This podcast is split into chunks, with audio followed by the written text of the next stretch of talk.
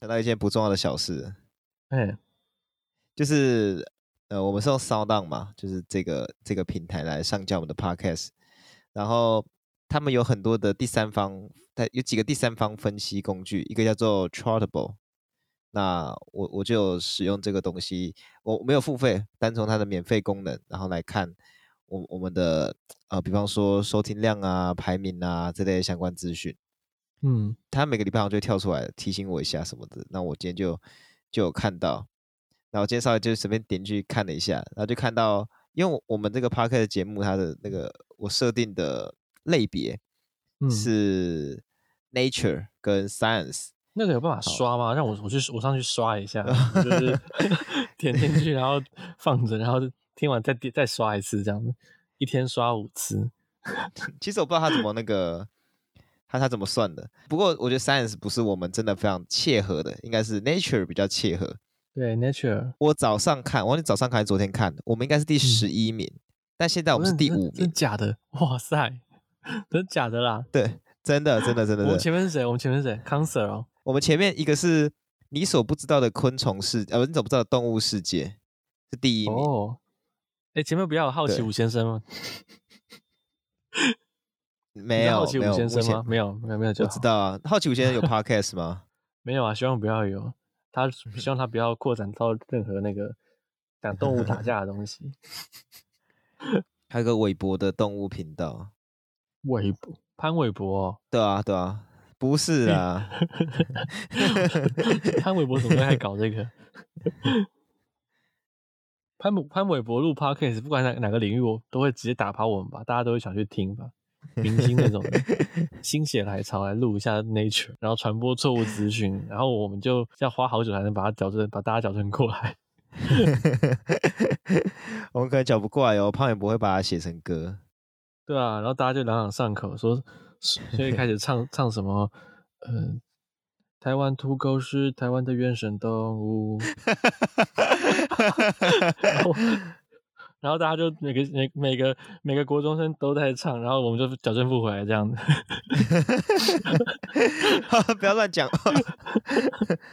好了，好了，我觉得这个就这样子，那我们就 OK 好，直接直接进入。好了，我们赶快进入今天的新闻环节啊。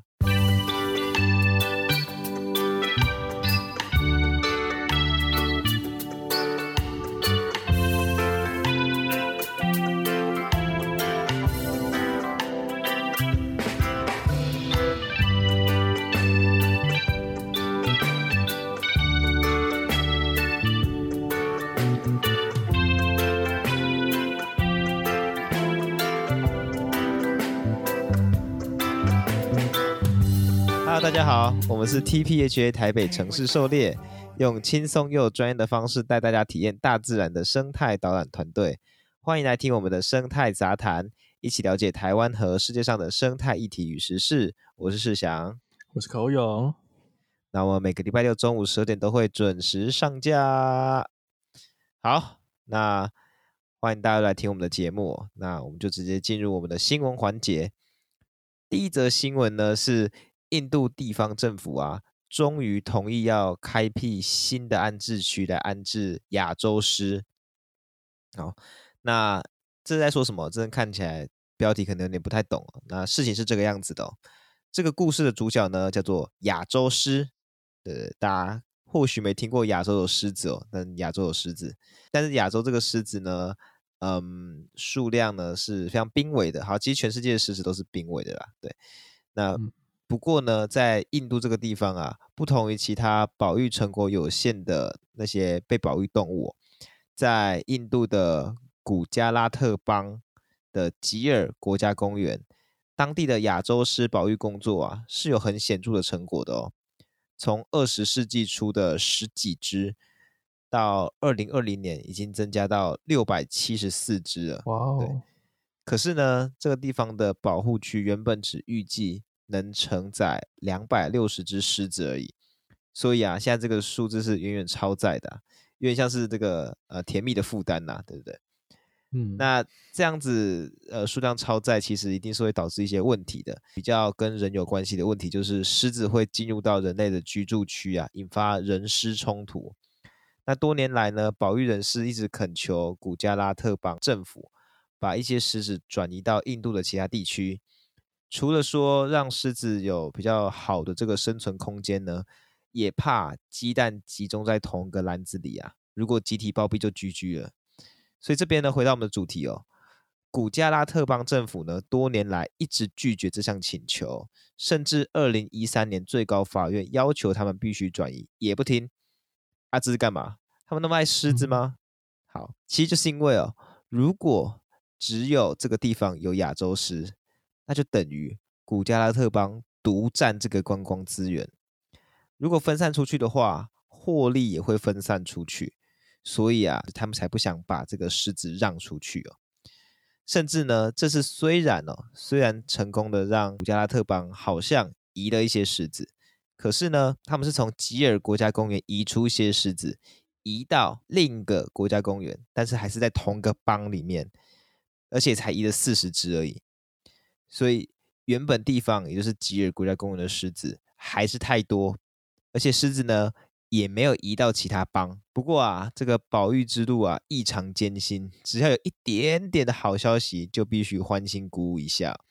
那保育专家是希望，如果亚洲狮在这个新移过去的国家公园当中也能够顺利繁殖的话，或许古加拉特邦政府最终是可能同意把狮子送到其他邦的。或或许。或许，因为我看这个新闻，其实有点纳闷，就是、嗯、呃，新闻写说，呃，这个专家们认这么认为嘛，就是，但我我我不懂这个逻辑是什么，就是我觉得保育专家没办法预测这种事情啊，这个要心理学家跟社会专家才能够 预测古加拉特邦政府到底会不会。神学家吧，神学家，对对啊，神学家跟预知者，这个这个例子其实很特别哦，因为。这跟世界上其他在搞保育或生态的，呃，大部分的地方完全相反。通常这个地方，我们都努力要让这个在保育的野生动物，它可以变成一个有产值的，然后有观有观光潜能的一个一个资源，让当地的居民愿意一起帮忙保护它。可是通常呢，不会真的说它的观光资源真的让当地赚钱赚到变成像古加拉特邦这个样子。这是已经变成说，他们已经赚太多，嗯、独占了这样的资源，赚得多到他们不肯放手，反而去妨碍保育了，这样子。对，所以就蛮神奇的。对，嗯、这这是一个很特别的例子。因为正常来讲，通常你会很努力的把它培养成有足够的产值，地方的居民呢才会愿意保护它，而不是把这个环境开发掉。但古加拉特邦呢，嗯、他们看来独占这个狮子，应该是赚的赚的非常多，对，盆满钵满。对，多到狮子，狮子就算真的爆满了啊，然后快不行，他们也不愿意给别人，只放了四十只，所以他们那边还有几只啊？就扣掉，就还是有六百多只啊。对啊，对还是一样太多。对，对啊。关于这个亚洲狮到底有什么特别之处呢？那跟大家讲一下，狮子它们呃原始分布其实分布在整个欧亚非大陆上面的。那很多人可能不知道，就想说狮子应该都在非洲，都在肯亚啊那些很知名的这些。呃，非洲的国家公园里面，但是事实上呢，以前狮子除了分布在撒哈拉以南的非洲以外，萨北、阿阿拉伯地区、中西亚、印度，然后甚至到那个很贴近中国新疆那边，都有狮子的分布。然后在欧洲的话，东欧跟南欧也是曾经是狮子分布的范围，这样子。所以你会看到说有很多佐证资料啊，然后包括这些地方都有狮子的化石出土。然后在文化面上面可以看到，说这些地方的狮子都曾经跟人类共存过。就是希腊神话的狮子传说，就是像海克力士不是杀掉狮子吗？然后那个狮子呢，也不是什么特别被送过来害人的异国动物，他们其实就是呃，那边本来就有，本来在很古早的时候就有狮子，本地的狮子。然后中西亚呢，他们的那中西亚他们有古代的狮子壁画。那波斯帝国的军团呢，他们有自己国内的很多动物做的那个。呃，军队的一些盔甲什么的图腾，其中包括大象，包括豹，然后还有就是狮子。那这也不是来自异国的，代表说波斯帝国在那个地区也有狮子。那再来，在印度的很多绘画里面跟故事里面呢，也是有出现狮子。那这次的古加拉特邦他们就是印度，那也代表说印度本身呢也是有狮子分布的地方。那嗯哼，大家会觉得说，诶，亚洲狮跟非洲狮，还有传说中的欧洲狮，到底长得有什么不同？其实。从外观上是看不太出什么不同的。就是其实狮子是一个非常成功的物种，他们现在就是因为被人类压迫嘛，或者是栖地丧失，然后呃环境改变，他们就很多地方绝从很多地方绝迹了。但他们曾经是非常成功的物种，就是以这样子非洲狮的这样子的一个样子，他们其实就是分布到整个欧亚非大陆上面。对，那听到这边好像。开始觉得狮子蛮厉害的，但是这边就有一个常见的误解，就是我们说他们是狮子是万兽之王、草原之王，或有人叫它森林之王这样子。那如果稍微了解狮子人，就会发现说这完全是不符合实际状况的。就是狮子啊，他们的狩猎成功率啊，其实是非洲的几种大猫里面呢，好像倒数第二低的吧。我好像忘记它只赢了谁，它的狩猎成功率只有百分之二十，也就是说整个狮群出动去抓羚羊啊什么东西的。每五次只有一次能够成功抓到，也因为他们狩猎成功率这么低，所以他们其实呢耐饿呢跟耐渴的能力很强，可以很长一段时间不用吃东西，并不是像童话故事里面说的一样，狮群在的地方后面就是满堆的满满的骨头，因为他们要一直吃东西，并没没有办法。那如果大家有去非洲玩过的话，那边整个非洲都在推的一个观光就是要看非洲舞霸。那非洲舞霸里面呢就是。花豹，然后狮子，然后另外会有三种草食兽，有不同版本了。像以南非来讲的话，是大象、犀牛、长颈鹿。有的国家它会把长颈鹿去掉，换成水牛或者是河马。但是不管换成什么，这些草食兽的成年个体啊，都完全不怕狮子。那尤其啊，尤其像是群居的那个水牛，他们更是会特别去找狮子的麻烦。这样子，就是他们在草原上趴着睡觉，如果水牛群经过看到。他们会跑去踩踏他们，然后试着把他们的那个狮子的幼崽踩死，这样子啊？为什么？哦，他们就是有点像世仇那样的，因为狮子他们很喜欢抓水牛的幼崽，可是水牛长大之后比狮子还更强壮，所以他们长大之后就会去报仇，会报复这样子。哦，是这样哦。然后狮子就会很怕大水牛，但是这些都是不怕狮子的，或者是跟他是世仇，并不会去吃狮子，所以狮子说这他天敌是真的很少，没错啦。可以说是没有天敌，所以他们其实还是给人一个国王的那种那个什么都不在乎的形象。他们常常横冲直撞啊，就是在一些有围篱的地方直接去撞那种通电的电缆，被电到啊，然后也缺乏戒心啊，常常就是在路边啊，或直接在路上，狮群就这样躺着。那再来就是，如果我们在非洲的时候，当时就是有要诱捕花豹，有花豹跑到农场里面。然后他，我们就再问一下非洲这些大猫捕捉的难度。然后带领我们那个老师他就说：“哦，这些难度其实都蛮难的，因为一般来说掠食者都很聪明，他们就会去避开一些陷阱啊什么的。但如果你遇到狮子啊，是最简单的，你可以在同个地方。”用同样的陷阱，然后用里面放同样的诱饵去诱捕到同一只狮子三次、四次这样子，而且每次都会直接走进去，然后被你关起来之后才在那边生气，然后你把它打麻醉，帮它测量完以后把它放掉，它就在那边傻乎乎的，然后下次又中虫一个。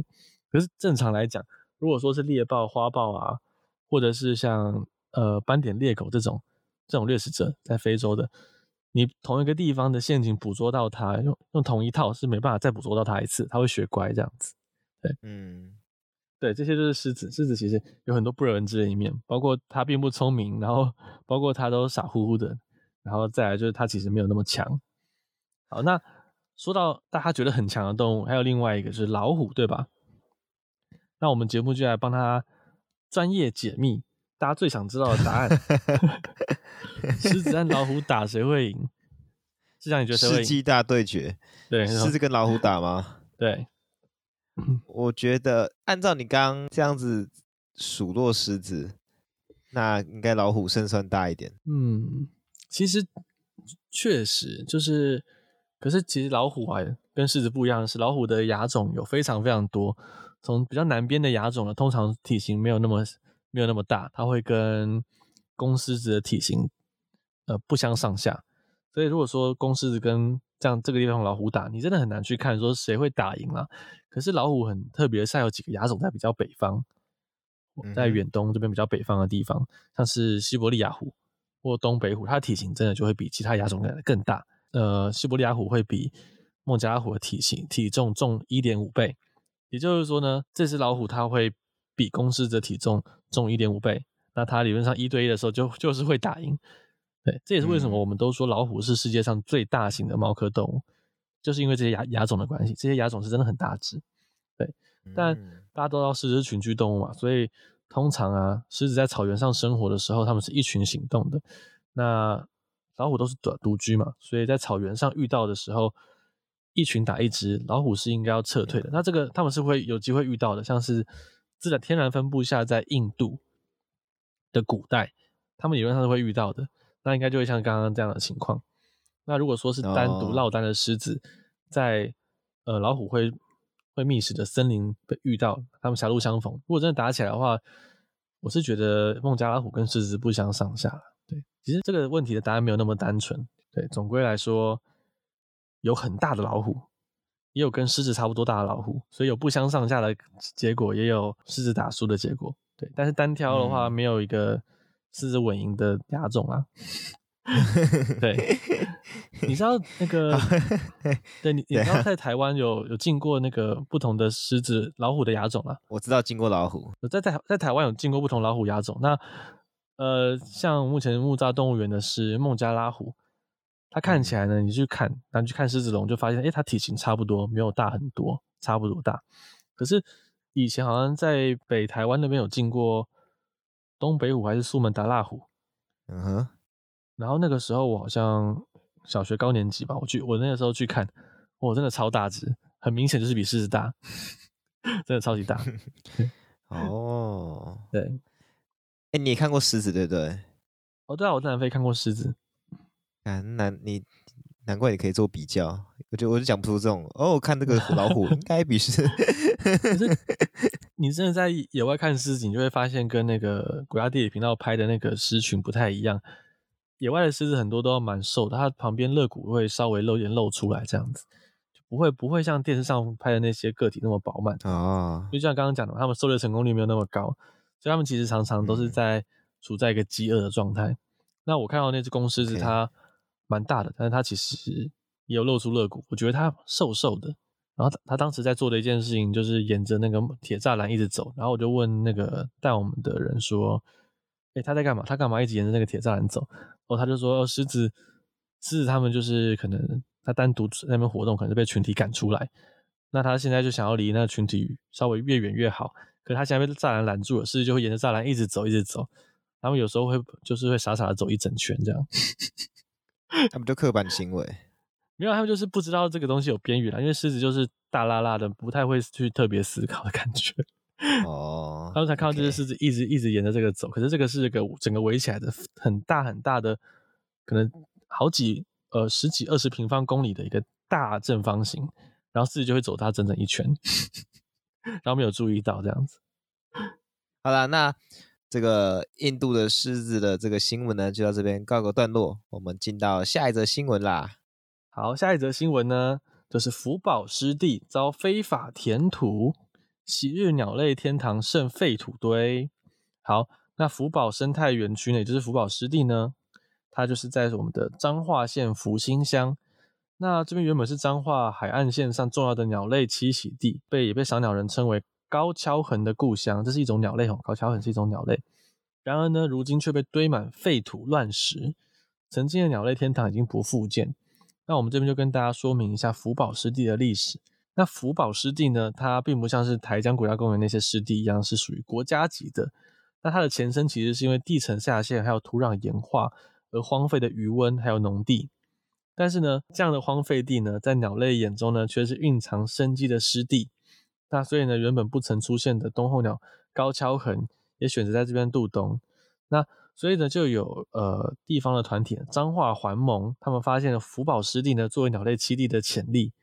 他们结合了福宝的社区发展协会跟当地的爱鸟人士呢，在两千年向地主租下这片土地，营造成适合渡冬候鸟栖息的滨海湿地。可是呢，二零零七年的时候，彰化环盟呢退出了湿地的经营，那这边没有讲原因哦，转而由当地居民年胜杰呃向地主承租土地，然后呢持续经营呢福宝生态教育园区。那这个园区内呢，就是生态丰富，鸟况良好。到二零二一年的时候，还有人观察到黑面琵鹭也出现在福宝湿地，那这非常难得。结果呢，在二零二三年的二月，也就是今年，大面积的土地呢被原地主售出之后呢，园区难以经营。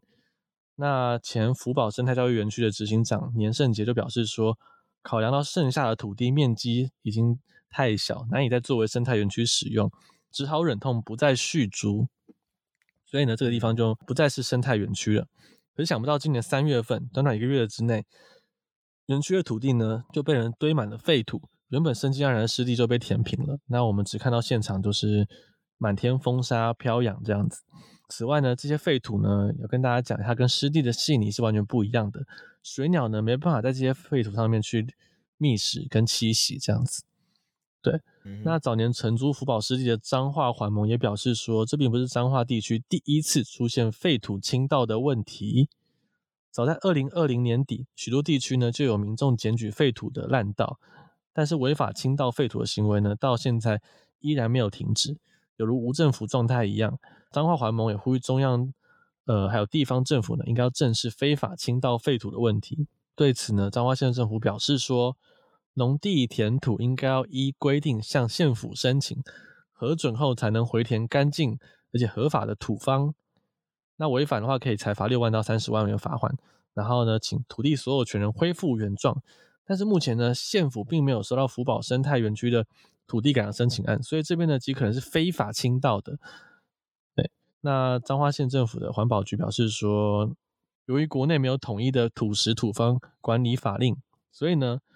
彰化县非都市的地区呢，使用管制联合取缔小组已通报相关检警单位展开追踪调查。对，也就是说，他们已经决定处理这件事情，去找想要去找出到底是谁倾倒废土。但是在像在这样一个荒废地，没有摄摄影机，然后没有录到的话，其实不太乐观了。我觉得其实不太乐观。嗯、哼然后大家是倾倒废土嘛，图一个方便，因为这边的土土地都被卖掉了，已经。公告不再是生态园区，大家就马上来倾倒废土，其实也是可以见到他们的手脚有多快。这个地方就直接从湿地变成了一堆废土这样子。嗯、我在想会不会有阴谋论呢？啊，什什么阴谋论？就是台湾有很多那种，就是他会他可能就默许人去破坏湿地的那种土地所有人，因为那些土地不是大部分卖掉了吗？嗯，然后等到湿地被默默填平到无法恢复的状态之后呢？他们就可以用来盖其他东西，因为湿地在台湾其实很珍贵。你自己是土地所有人的身份，以一个曝光的角度去去乱动动工，乱去填平它，其实你会有舆论压力这样子。哦，你你说那种别人这个地方的这个地权我不愿意这个卖出，所以就是放火，然后就说啊，这个天干啊，有有些引火是正常的嘛，然后奸笑，然后就看着那个屋主这样子。我觉得没有到那么可怕啦，就是 他没办法自己动手，但他有可能，你看一直倾倒，一直倾倒，就是希望他希望地主不是默许这样的事情，因为你看到这个湿地已经被填成这样了，理论上很难恢复了，这样，对，嗯，对啊？这不过这也是民间经营生态园区和生态保育的一个弱势啊，就是资金不足，然后这种小地方的小园区呢，很难去推观光，大家就一直硬撑啊，你看他已经转手几次了。彰化环盟也在中间退出了，然后换人去执行。那就后来的执行的人呢，也退出了。那现在没人执行，因为大家都没有钱了，这样子。对，就会让我想到之前在三芝那边有某个标榜水蛇田的一个地方，用用友善农业来种植茭白笋，然后呢说可以看到那个糖水蛇哦。然后可是后来好像也是因为就是它是私人土地嘛，然后大家就是尽量去。说服他保护这个东西，但是后来好像跟大家闹翻，他他就直接丢了两两大袋很恶心的垃圾进去那个水田里面，然后那个水就变超脏。所以那个没了哦。好像后来说水蛇还有，但是另外一个东西就是它那边水很干净嘛，所以本来还有台北赤蛙，然后后来就因为这样搞啊，好像不止一出哦，我不知道后来还有做什么动作。他们后续两年之后再去做调查，台北赤蛙的族群本来很稳定哦，然后那年度只剩三，只有调查到三只而已。就是这个三只是三只、oh. 三只青蛙那个三只的，不是不是地不是地名的。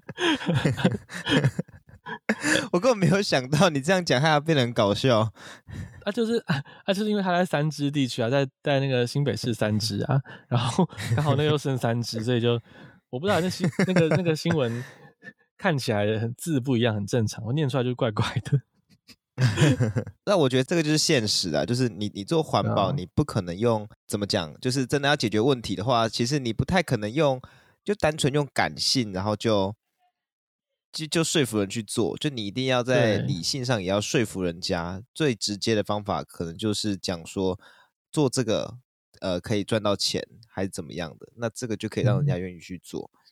嗯、对对，尤其。我我觉得面对私人土地的时候，要更更为有那种敏感度，甚至要适时的让步。如果说你就一直说服他，这整片地都保留原始状态，他就一直亏钱。他可能已经说，我可不可以割这一小块地去弄个小店面啊，让这个地方有产值什么的。这个时候你又没有那个敏感度，直接跟他说，哦，不准，不可以，你怎样什么？你真的刺激到他，他就这样把整个地方毁掉，因为那是他的私有地，这是他的自由，这样子。嗯。然后你想保护的东西就没了。对啊对，所以我觉得私有地保护珍贵野生动物一直都是一个很脆弱、很脆弱的一个平衡。啊，对，真希望我有我我有这样的私有地，我可以去 行使这样的权利去保护它，这样子。然后，可是我你，你干脆说，真希望我有十亿，这样就可以买下来。可惜我没有地啊，好羡慕有地的人哦。啊，观众如果有地的，可以 call in 一下，然后看有没有便宜的地可以。可以卖给我们去做保育，这样 白痴哦、喔！啊，便宜的 地，他他卖几百万很便宜吧？你也买不起啊？几百万看在哪里吧？其实，我想下啊，如果你是已经卖那种卖这种已经土壤盐化、地层下陷的地啊，应该是很便宜的才对。可是它又可以拿来当做湿地保护水鸟，那种好像还不错。好，谢谢。那我们换到下一则新闻。好，然后我们就被强制进入下一则新闻。好，下一则新闻在讲非洲象协助减缓气候变迁。这篇新闻也是我讲，是因为我是森林系的，等下会讲到一些森林系专属的概念这样子。那今天最后一则新闻呢，这是一篇国外新闻。那面对越演越烈的气候变迁呢，大象竟然被发现有助于减缓这场灾难。